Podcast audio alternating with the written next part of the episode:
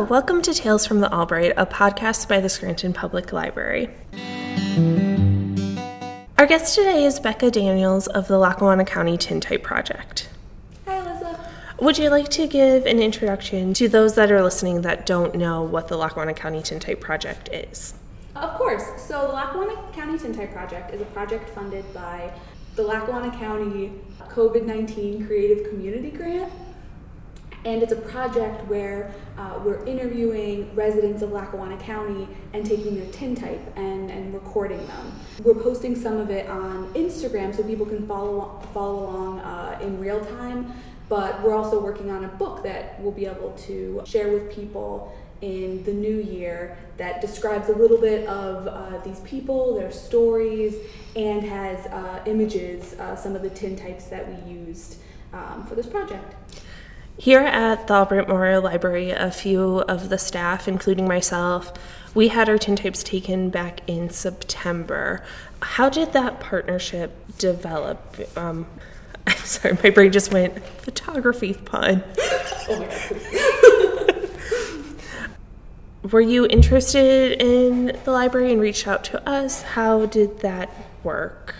Oh, sure. So it's actually kind of funny because initially, in the original plans for the project, um, we had plans f- to reach specific demographics. We were, uh, it was really important to the project, from my perspective, that we didn't just interview and tintype, you know, one group of people. Not that we would be able to get you know a re- the most inclusive sample size that we could possibly because you know we're only interviewing about 60 people and in a county of 200000 you know that's not a lot at all really. Um, but there was special attention put into who we would be inviting into the into the project.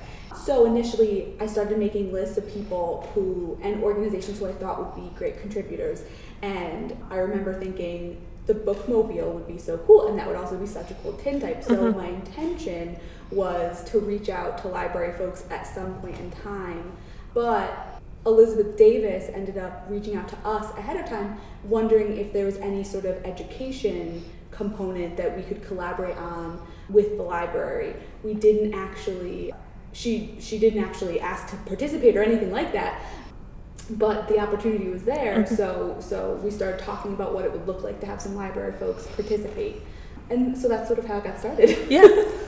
Which is very fun that it just happened organically. oh And- absolutely yes those are the best moments Yes. So, what inspired the project? Uh, so I have. It's important to know that I sort of have a background in nonprofit fundraising, um, and grant writing, which is to my benefit as an artist. So I'm always sort of on the lookout for opportunities to be paid to do my work. As uh, along with many artists, I'm not a full time artist. I have a, a day job. So I ended up getting an email, and it was through um, through my job at the time, and it was about things like uh, like state and local opportunities specific to Pennsylvania. So I was looking at it for my job, and then it was brought up that Lackawanna County is the only county in the state that has taxes that go directly to artists. And I was like, oh, how interesting. At that point, I had just, it was in the beginning of the pandemic or part of the way through. Time's kind of weird now. Yeah. uh, so I don't quite remember. But Yeah. I remember being like, I'm here now. There's this wonderful resource for artists. I have to throw my hat in the ring and see what happens. Maybe they love it, maybe they hate it, who knows. Uh, so that's sort of where the idea started. Then I started developing the program. Initially, I was just like, I want to take tintypes of people. That's that's what I love. That's what I'm interested in. But I knew that that was not that that is not the totality of a project that would be fundable um, or honestly really interesting because then it's like okay so you take the photos but then what happens you know what's what's the purpose of the photos who gets the photo taken there's all these questions that don't have answers so in talking to my friends and other people who I just like sort of value their opinion and I mm-hmm. value their thought and they know how I work, etc. It came about that, you know, interview should be part of the process. And a dear friend of mine, Rosie Jacobson, consulted on the interview portion and helped get that off the ground because I, I'm an artist, you know, I, I interviewing and oral history and stuff like that is certainly not my background. Mm-hmm. So I definitely needed some help on that front. And and we eventually, you know, again through talking with a lot of people, I'm like sort of a verbal processor in that way. I came up with this this idea to you know interview about 60 people do their tintypes initially i was hoping to donate the interviews and the tintypes as primary source material um, but that didn't end up working out. So you know in in true 2020 2021 2022 fashion uh, i had to sort of pivot a little bit but it ended up working out really well because initially the tintypes would have been held by an organization. Instead, I get to give them to the people who are participating as a thank you um, for sharing their story. And, you know, I get to make this cool little book, and we're going to have like a gallery show, and it's going to be sort of a, uh, an expanded vision from when it started, which is exciting as well. Yes. Yeah, and it's a great snapshot of the current moment too. Yeah, that's really what. To be honest with you, I didn't. I that was sort of part of what I was thinking when I wrote the application and I created and I created the Lackawanna County Tintype project, but it didn't really click for me until a couple interviews in. Actually, I think it was the it may have been the library interview because I think someone had mentioned the the power of talking to people about things that are difficult while that difficult thing is still happening. And I remember that just that just struck me in a big way because I knew at least for myself, I know that after big things happen, I have this way afterwards of compartmentalizing them and mm-hmm. developing a story to talk about the thing Yes. but we sort of reach people before they could really do that. Mm-hmm. And so, like you said, creating this sort of time capsule, and hopefully in the future, like people will be able to know more about the people in this area, know more about what was going on. Like living through a pandemic mm-hmm. is a thing. It's a whole thing. Yes. And it's, I don't know if we all realize that.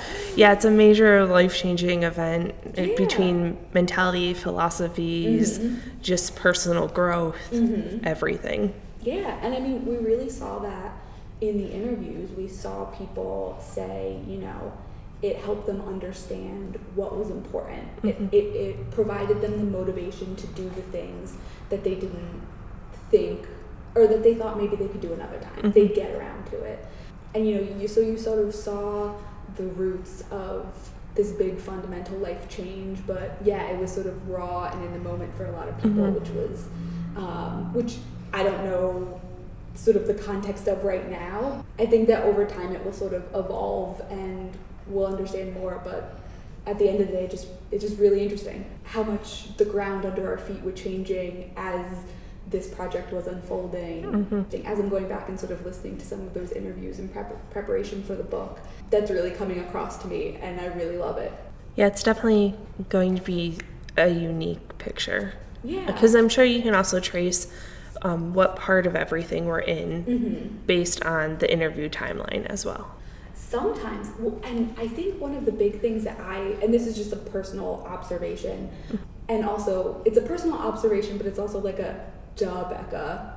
Like people process things differently, mm-hmm. and of course I knew that, but like to see it sort of happen in real time, and you know, in some interviews, people just had no interest in talking about the pandemic at all, and like that's fine. Didn't mm-hmm. It was really important for the interviews.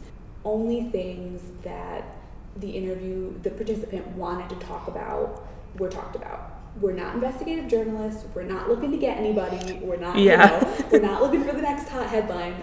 So yeah, it was just really interesting to see how some people just really wanted to dive into like the hard stuff, mm-hmm. you know, and tell us about all of that. And then some people were just like, no, I will tell you about my family. I will tell you about these facts that I know that are mm-hmm. concrete. But yeah, like of course. Yeah. Duh. That yeah. Yeah. Responses, but it, it it's funny that I was like, oh. yeah. yeah, because I know when we were doing our interview, it was very open ended questions. Like you could take them in any direction that you really wanted to. Yeah, yeah. So now I want to move on to tintypes themselves. Cool. What is a tintype? For those who may not be familiar with the different types of photography and the evolution of photography through the years. tintypes are the way that they made photographs in like the 1860s, 1870s. Mm-hmm. They sort of went out of style by 1900. So it's very, you know, it's very real that you may have lived your entire life and not heard the word tintype, seen one. We even had a participant say like, "Oh, I actually only know what a tintype is because of Red Dead Redemption," which I thought yeah. was really charming. um, but anyway, all that to say, uh, tintypes are an old style uh, photography. A photograph is made directly onto a piece of metal. It's a positive process, so there's no negatives that's one of the reasons why I really like it because they end up being like objects mm-hmm. and less like, you know, images that you can get copies made of. Obviously, you can scan them and sort of print out copies, but it, it's a different thing, you know? Mm-hmm. And today, you know, there's there's not a lot of utility for this type of photography. It's very cumbersome. It it takes a lot of work. It takes a lot of a lot of different chemicals, a lot of different equipment, but the trade off is that you get this wonderfully unique image that will outlast all of us. You know, I, I, think a lot of people can, you know, they'll get something printed, you know, at Walmart, CVS, something like that, something from a digital camera mm-hmm. maybe, and you know, after five years they start to see it fade. It starts to get. Tintypes don't do that because they're just made during a different time, mm-hmm. and they they're just a different kind of thing but I don't know. It's it's a sort of exciting, weird, and and different uh, way to take photographs compared to modern photography. Mm-hmm. So, was the unique lasting ability of the tintypes the mm-hmm. reason why you kind of chose to go that direction instead of a more modern process?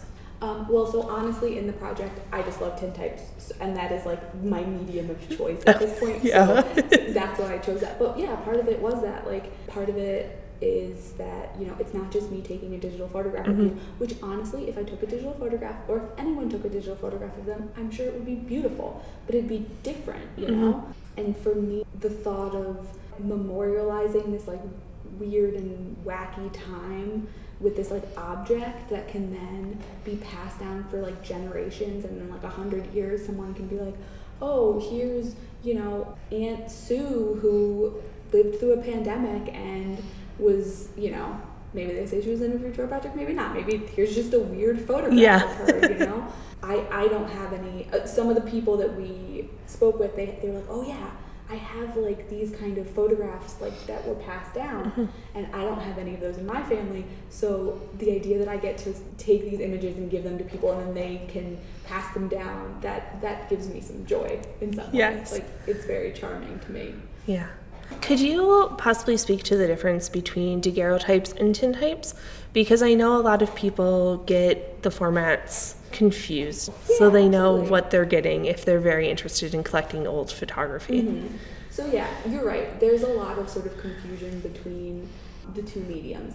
And to be clear, this is to the best of my knowledge. In general, daguerreotypes were the predecessors of tintypes. I don't think daguerreotypes were like super popular for mm-hmm. very long because it's just in the same way that you know tintypes, ambrotypes, glass negatives, those are all considered wet plate photography. Mm-hmm. So in the same way that wet plate photography is difficult, cumbersome, uses a lot of chemicals, blah blah blah. So same with daguerreotypes, except daguerreotypes also use mercury, which is like not great. Yeah. and I think if I'm not mistaken, are a couple there are a couple more steps that make it a little more difficult. So back in the day, um, they figured that out, but then they figured out the wet plate process, and that allowed you to sort of this allowed you to turn around the image a little quicker. Mm-hmm. So I could sit in a room, take your photo, and 20 minutes later have you walking out with an image. Where they don't think that was the case with daguerreotypes, mm-hmm. from sort of a visual perspective, a lot of times you can tell a, a daguerreotype is a daguerreotype because it has it's on a polished like metal surface. So if you move it, it can sometimes look like a negative and it, it, gets sort of weird and ghostly when you're sort of mm-hmm. moving it on the plane. The difficulty comes in too, though, when some tintypes get tarnished over time, um, just because like you know they didn't have the chemicals mm-hmm. totally worked out at the time And so sometimes when tintypes tarnish, they end up sort of taking on a little bit of a look that's similar to daguerreotype. On top of the fact that both can be placed in cases like leather bound and have sort of these beautiful gold mm-hmm. frames in them. They're, they're gorgeous. So I feel like a lot of times people just see that case and for whatever reason end up like calling it a daguerreotype whether or not it actually mm-hmm. is. Yeah, because I've always been told like daguerreotypes are reflective. Yeah, yeah, yeah, yeah, and that's, and that's yeah. When you mm-hmm. move it and like if you see it at a certain angle, yeah, you'll sort of see a negative in there. But it gets weird because the wet plate process, you can make glass negatives. And I mean, they're separate things, mm-hmm. but especially in, in modern times, we're not looking into the sort of minutia of those differences. Mm-hmm. It's all just like old stuff. Yeah. you know? So yeah, but yeah, they're they're both very cool. Was it primarily ambrotypes or was it tintypes that they would add color to? I think it was primarily tintypes. I because I'm just thinking of the like the Civil cheeks. War, yeah, the, with the mm-hmm. cheeks and sometimes yeah. the dresses. Yeah, there was um the uh, the man John Coffer. He sort of mentors me in this mm-hmm. process. He has I don't know. I think the one that I'm thinking of is like maybe 24 by 24, something mm-hmm. around that which is gigantic for this process. But it's just a picture of birch trees in the wintertime, so like a lot of white.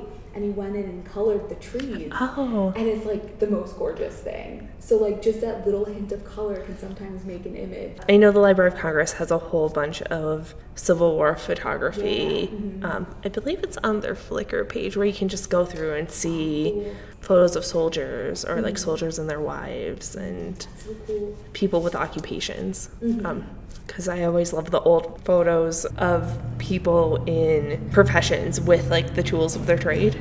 Yeah, I actually just got a book. It's about like occupational tintypes. Mm-hmm. I can't wait to like dive into it. Yeah, I love trying to figure out what their occupation was from what's yeah. around them.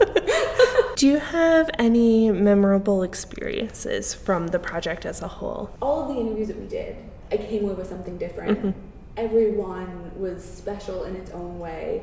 You know, you had people sharing their their work mm-hmm. experiences, mm-hmm. their personal experiences, their grief, their loss, things that they felt they triumphed in, like all this stuff. It was never lost on me the um, the importance of that and the sort of gratitude that I had for people just like because the fact of the matter is like if nobody wanted to be interviewed, I wouldn't have a project. Mm-hmm.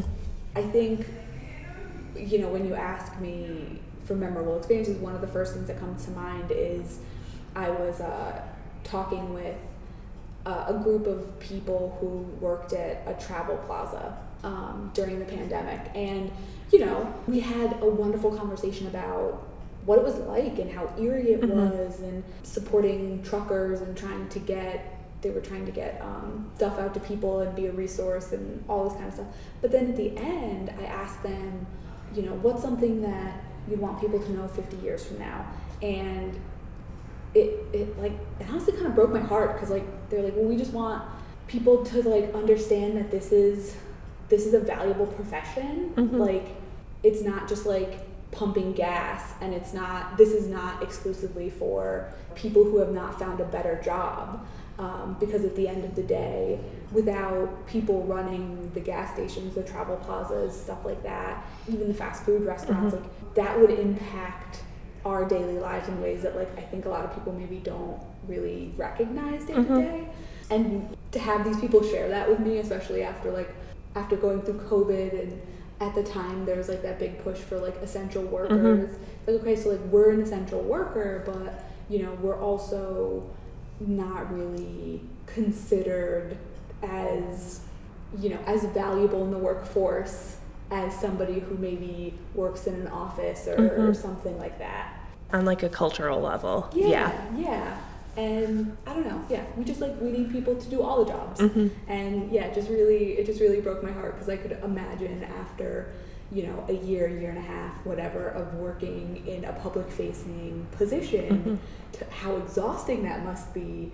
And then also just sort of having this feeling of maybe not like feeling seen and appreciated in a way that meant something, mm-hmm. you know? And then there's also to sort of bring it back to a little bit of a lighter note, because that that was a little that was one of that was one of the, sad, the sadder um, interviews, at least for me. I was like, oh. Yeah. But there was there was a gentleman, and you know, I guess sort of context is key, but there was a lot going on in his life. We asked him a similar question, like, like what's something you'd want sort of mm-hmm. everyone to know?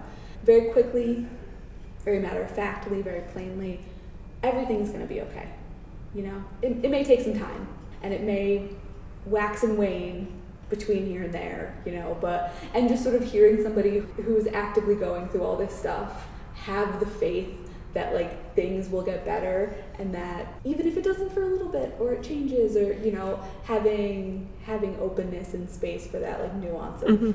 things not being good all the time i was like oh I, I end up thinking about that like a lot yeah sometimes it's just comforting to have somebody matter of factly just be like things will be okay yeah yeah exactly and it does a world of good mm-hmm. like to your own mentality too yeah. Yeah, I think, and especially like for whatever reason in that moment, even though he wasn't speaking to me in that way, yeah. he was speaking to me, and I was like, this, I needed that. Yeah. Are there any details that you can share about the gallery exhibit Absolutely. yet? Yeah. Yeah, so the gallery, the exhibition will be at Marywood University. It'll be in March of next year. It'll be up, you know, for about mm-hmm. two weeks. Uh, we'll have an opening and I'm hoping to have some copies of the book there. But yeah, more details about that will be coming probably in the new year. Okay. And where can people find more information, contact you if they have any questions, anything like that? So you can find us uh, on Instagram at uh, Lackawanna Tintype. Uh, you could also email me if you had any questions, thoughts, anything like that uh, at lackawannatintype at gmail.com. Well, thank you for agreeing to be interviewed today. Next week, since it is Thanksgiving, we won't be having an episode of Tales from the Albright, but we'll be picking it back up in the first week of December. If you have any questions, comments, concerns, or anything at all, please email me at aloney at albright.org. That is A L O N E Y at albright.org. You can also call the library at 570 348 3000. Thank you.